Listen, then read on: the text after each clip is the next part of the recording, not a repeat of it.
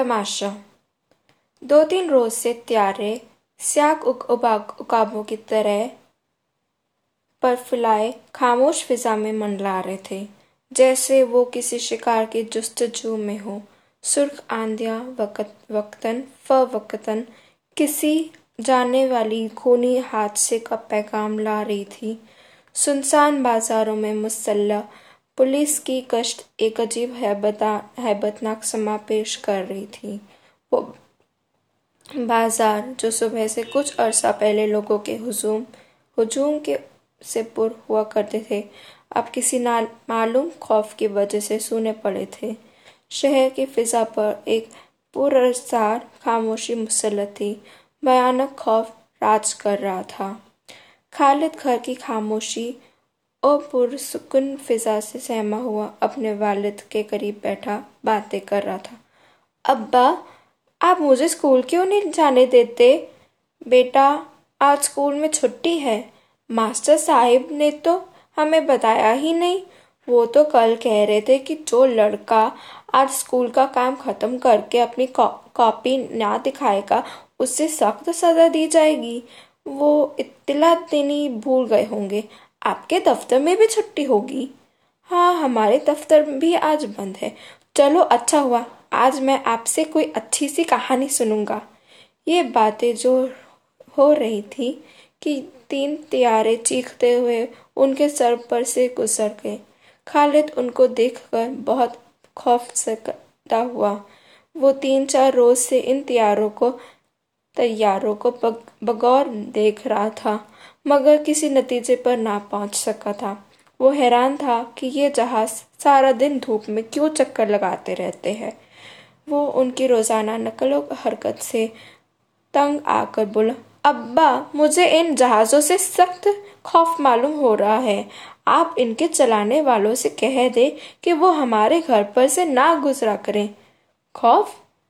कहीं पागल तो नहीं हो गए खालिद? अब्बा, ये जहाज़ बहुत खौफनाक है। आप नहीं जानते, ये किसी ना किसी रोज हमारे घर पर गोला फेंक देंगे। कल सुबह मामा, अम्मी जान से कह रही थी कि इन जहाज़ वालों के पास बहुत से गोले हैं। अगर उन्होंने इस किस्म की कोई शिकायत शरारत की तो याद रखें, मेरे पास भी एक बंदूक है। वही जो आपने पिछली ईद पर मुझे दी थी। खालिद का बाप अपने लड़के की गैर मामूली जसारत पर हंसा। मामा तो पागल है, मैं उससे दरियाफ्त करूँगा कि वो घर में ऐसी बातें क्या करती है। इतमान रखो, वो ऐसी बात हरगिज नहीं करेंगे। अपने वाले से रुखस्त होकर खालिद अपने कमरे में चला गया और हवाई बंदूक निकालकर निशाना लगाने की मशक करने मशक करने लगा। ताकि उस रोज जब हवाई जहाज़ वाले गोले फेंके तो इस, उसका निशाना खता ना जाए और वो पूरी तरह इंतकाम ले सके। काश, इंतकाम का यही नन्हा जज्बा हर शख्स में तकसीम हो जाए। उसी अर्जे में जबकि एक नन्हा बच्चा अपने इंतकाम लेने की फ़िक्र में डूबा हुआ तरह तरह के मंसूबे बाँध रहा था। घर के दूसरे हिस्से में खालिद का बाप अपनी बीवी के पास बैठा हुआ मामा को हिदायत कर रहा था कि वो आइंदा घर में इस किस्म की कोई बात ना करे जिससे खालिद को दहशत हो। मामा और बीवी को इसी किस्म की मजीद हिदायत देकर वो अभी बड़े दरवाजे से बाहर जा रहा था कि खादिम एक दहशना दहशतनाक खबर लाया कि शहर के लोग बादशाह के मना करने पर भी शाम के करीब एक आम जलसा करने वाले हैं। और ये तो की की जाती है कि कोई ना कोई वाक्य ज़रूर पेश आकर रहेगा। खालिद का बाप ये खबर सुनकर बहुत खौफसदा हुआ। अब उसे यकीन हो गया कि फिजा में गैर मामूली सुकून तैयारों की परवाज बाजारों में मुस्लिम पुलिस की कश्त कशत लोगों के चेहरों पर उदासी का आलम और खूनी आंधियों की आंधियों की आमद किसी खौफनाक हादसे का पेश खैमा थे। वो हादसा किस नैयत का होगा? ये खालिद के बाप की तरह किसी को भी मालूम ना था। मगर फिर भी सारा शहर किसी नामालूम खौफ में लिपटा हुआ था। बाहर जाने के ख्याल को मुलतवी करके खालिद का बाप अभी कपड़े तब्दील करने ही करने ही ना पाया था कि तैयारों का शोर बुलंद हुआ। वो सहम गया। उसे ऐसा मालूम हुआ जैसे सैकड़ों इंसान हम आहंग आवाज़ में दर्द की शिद्दत से करहा रहे थे। खालिद तियारों का शोर और गुल सुनकर अपनी हवाई बंदूक संभालता हुआ कमरे से बाहर दौड़ता आया और उन्हें गौर से देखने लगा।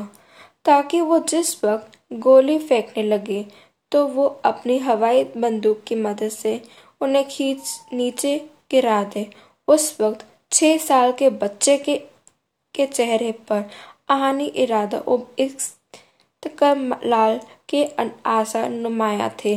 जो कम हकीकत बंदूक का खिलौना हाथ में थामे एक जरी सिपाही को शर्मिंदा कर रहा था। मामूल मालूम होता था कि वो आज उस चीज़ को जो उसे अरसे से खौफजदा कर रही थी, मिटाने पर तुला हुआ है।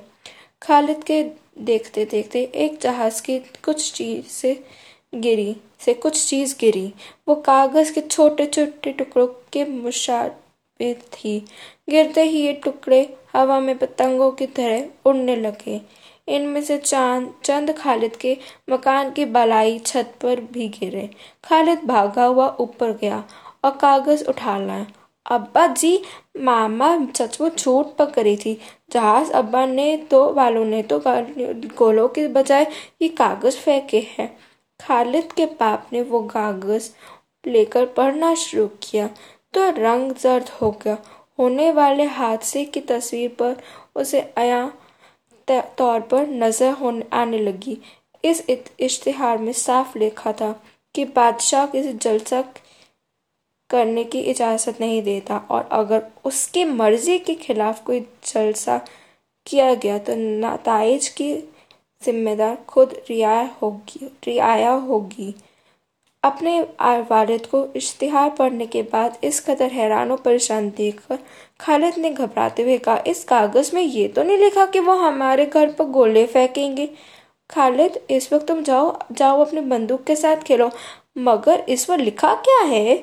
लिखा है कि आज शाम को एक तमाशा होगा खालिद ने बाप से गुफ्तगु को मजीद तूल देने के खौफ से झूठ बोलते हुए कहा, तमाशा होगा? फिर तो हम भी चलेंगे ना। क्या कहा? क्या उस तमाशे में आप मुझे ना ले चलेंगे? ले चलेंगे, अब जाओ जाकर खेलो। कहाँ खेलो? बाज़ार आप जाने नहीं देते। मामा मुझसे खेलती नहीं। मेरा हम हम हम जमात तो है, फूल भी तो आजकल यहाँ नहीं आता। अब मैं खेलूँ तो किससे खेलूँ? शाम के वक्त तमाशा देखने तो ज़रूर चलेंगे ना।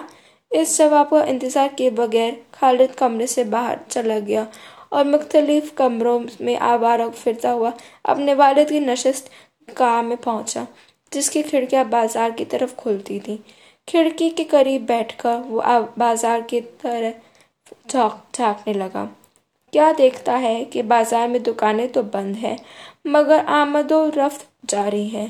लोग जलसे में शरीक होने के लिए जा रहे थे। वो सख्त हैरान था। कि दो तीन रोज से दुकानें क्यों बंद रहती है? इस मसले के हल के लिए उसने अपने नन्हे दिमाग पर बेहतरा ज़ोर दिया, मगर कोई नतीजा बरामद न कर सका। बहुत गैर फ़िक्र के बाद उसने ये सोचा कि लोगों ने इस तमाशा को देखने की खातिर जिसके इश्तेहार जहाज़ बांट रहे थे, दुकानें बंद कर रही हैं। अब उसने ख्याल किया कि वो कोई निहायत ही दिलचस्प तमाशा होगा, जिसके लिए तमाम बाज़ार बंद हैं। उस ख्याल ने खालिद को सख्त बेचैन कर दिया और वो उस वक्त नहायत बेकरारी से इंतज़ार करने लगा। जब उसका अब्बा उसे तमाशा दिखाने को ले चले, वक्त गुजर गया। वो खूनी घड़ी करीब तर आती गई। सह परिवार का वक्त था। खालिद, उसका बाप और वालिदा सहन में खामोश बैठे। एक दूसरे की तरफ़ खामोश निगाहों से तक रहे थे। हवा सिसकियाँ भरती गई हुई चल रही थी। तर तर तर तर ये आवाज़ सुनते ही खालिद के के बाप के चेहरे का रंग कागज़ की तरह सफ़ेद हो गया। जबान से मुश्किल इस कदर कह सका। गोली। खालिद की माँ फरते खौफ से एक लफ्ज भी मुँह से ना निकाल सकी। गोली का नाम सुनते ही उसे ऐसे मालूम हुआ जैसे खुद की छाती में गोली उतर रही है। खालिद उस आवाज़ को सुनते ही अपने वालिद की उंगली पकड़ कहने लगा अब्बा जी, चलो, चले। तमाशा तो शुरू हो गया है। कौन सा तमाशा? खालिद के बाप ने अपने खौफ को छुपाते हुए कहा, वही तमाशा जिसके इश्तेहार आज सुबह बांट रहे थे। खेल शुरू हो गया, तभी तो इतने पटाखों की आवाज़ सुनाई दे रही है। अभी बहुत वक्त बाकी है, तुम शोर मत करो। खुदा के लिए अब जाओ, मामा के पास जाकर खेलो। खालिद ये सुनते ही बाप बर्ची खाने की तरफ़ गया। मगर वहाँ मामा को ना पाकर अपने वालिद की नशत क्या नशत नशस्त में चला गया। खिड़की से बाज़ार की तरफ़ देखने लगा। बाज़ार आमदो रफ्त बंद हो जाने की वजह से साय साय कर रहा था। दूसरे फा, फासले में कुत्तों की दर्दनाक चीखें सुनाई दे रही थी। चंद लम्हात के बाद उन चीज़ों में इंसान की दर्दनाक आवाज़ भी शामिल हो गई। खालिद किसी को कहराते सुनकर बहुत परेशान हुआ। वो तो इस आवाज़ की जस्तजू के लिए कोशिश ही कर रहा था कि चौक में उसे एक लड़का दिखाई दिया।